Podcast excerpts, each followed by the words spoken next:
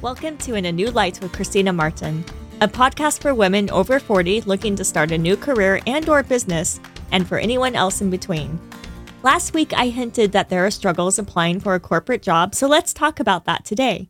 First, you have to look through all the job listings and then determine which ones are real and which ones are fake. And it's annoying, but fake listings are even in legitimate places like LinkedIn and Indeed. Just remember, if it sounds too good to be true, it probably is. So that's the first struggle. Now it's time to apply to all the jobs that you have determined are real and legitimate. Usually, the online application asks the same information that is in your resume, and sometimes, more often than not, you can't copy and paste the information from your resume into the online application boxes, which is so annoying. As an aside, have you ever wondered why we have to fill in the application with the same information that is in our resume? I don't know the actual answer, but I assume it's because employers use tech to find keywords in the application. That type of tech, I assume, cannot be used in a resume since a resume is usually just an attachment. Speaking of resumes, I recently heard a podcast where an HR specialist said managers only spend five seconds looking at resumes. Five seconds! This both depresses and infuriates me and makes me wonder why we even have to attach a resume since, as I previously said, most of that information is in the online application. Knowing this information makes me even more determined to try to start my own business because, frankly, I don't want to deal with the pressure of trying to make my resume look perfect when it's only being looked at for five seconds. Ugh. So, as you can see, there are several frustrations just applying for jobs. Of course, after you apply for jobs, you then wonder if you're going to get an interview at all. And frankly, I will never understand why I sometimes get interviews and sometimes don't. So that in itself is its own frustration. It would also be nice if you received some kind of email that your application was received, as well as a rejection email, but sometimes you get neither. In the old days, people were told to call HR to see if their application was received, and then call HR again several times about the job listing. But that's just not how it is anymore. So you send your application and resume into the void, wondering if you'll ever hear anything back. But lots of times you don't, and not even a rejection email. But let's move on to the interview process now.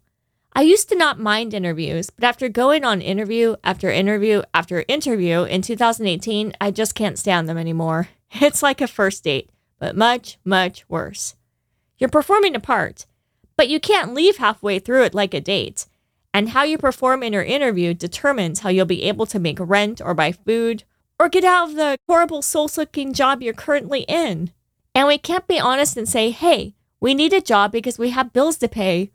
Or listen, we need this job because we are slowly dying at our current job and we need something, anything. Nope. Instead, it's answering, tell me about a time you failed and how you rose above it. Or, and what are your weaknesses? Or, where do you see yourself in five years?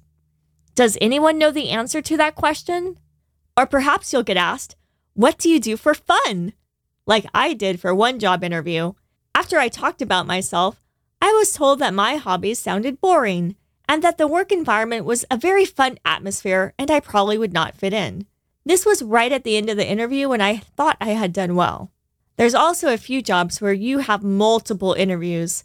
You could have several phone interviews and then several in person interviews after that. More chances to be stressed out. Yay!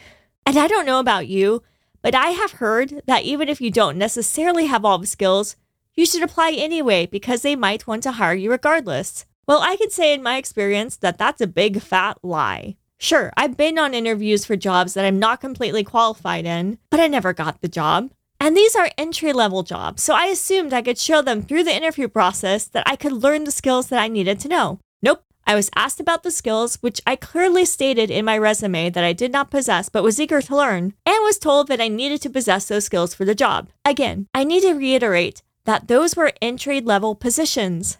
How can it be an entry level position if they will only hire someone with the correct skill set? And how in the world can I learn that skill set if I'm not hired for an entry level job? It's a horrible, never ending cycle. Another thing about interviews is that just like sending in applications, sometimes you get ghosted after an interview. There's no rejection email, no rejection phone call, just nothing. Even after sending a thank you card or a thank you email. Personally, I feel if I send a thank you card, I should at least get the courtesy of a rejection email. But no, it's just crickets. Honestly, the only reason I ever sent in thank you cards or thank you emails is because several websites claimed that a thank you card will get you a job. But in my experience, those did not help at all. In fact, the last few jobs I did get was before I even had time to send out thank you cards. What do you guys think? Has sending thank you cards or thank you emails helped you? One last thing about interviews. If your potential employer is at least 15 minutes late to an interview, run. Get out of there. They do not respect your time. And once they hire you, they will continue to not respect your time. How do I know this? Because the owners at the one job I mentioned a few weeks ago were over a half hour late to my interview. And in hindsight, it was a very good indicator that they would never respect my time. They were also late to my coworker's interview. Except for her, they were over an hour late. If she was anything like me, my coworker probably just sat in that big conference room wondering if they forgot about her. But we needed the work, so we let ourselves be disrespected like that. Well, no more. I am sick and tired of being disrespected and sick and tired of interviews in general. And I am sick and tired of applying for office jobs and tired of office work. So, what am I going to start my own business in? I will answer that next week. Or perhaps it will still be a tease. We'll see. Again, this is just like a mystery podcast, isn't it?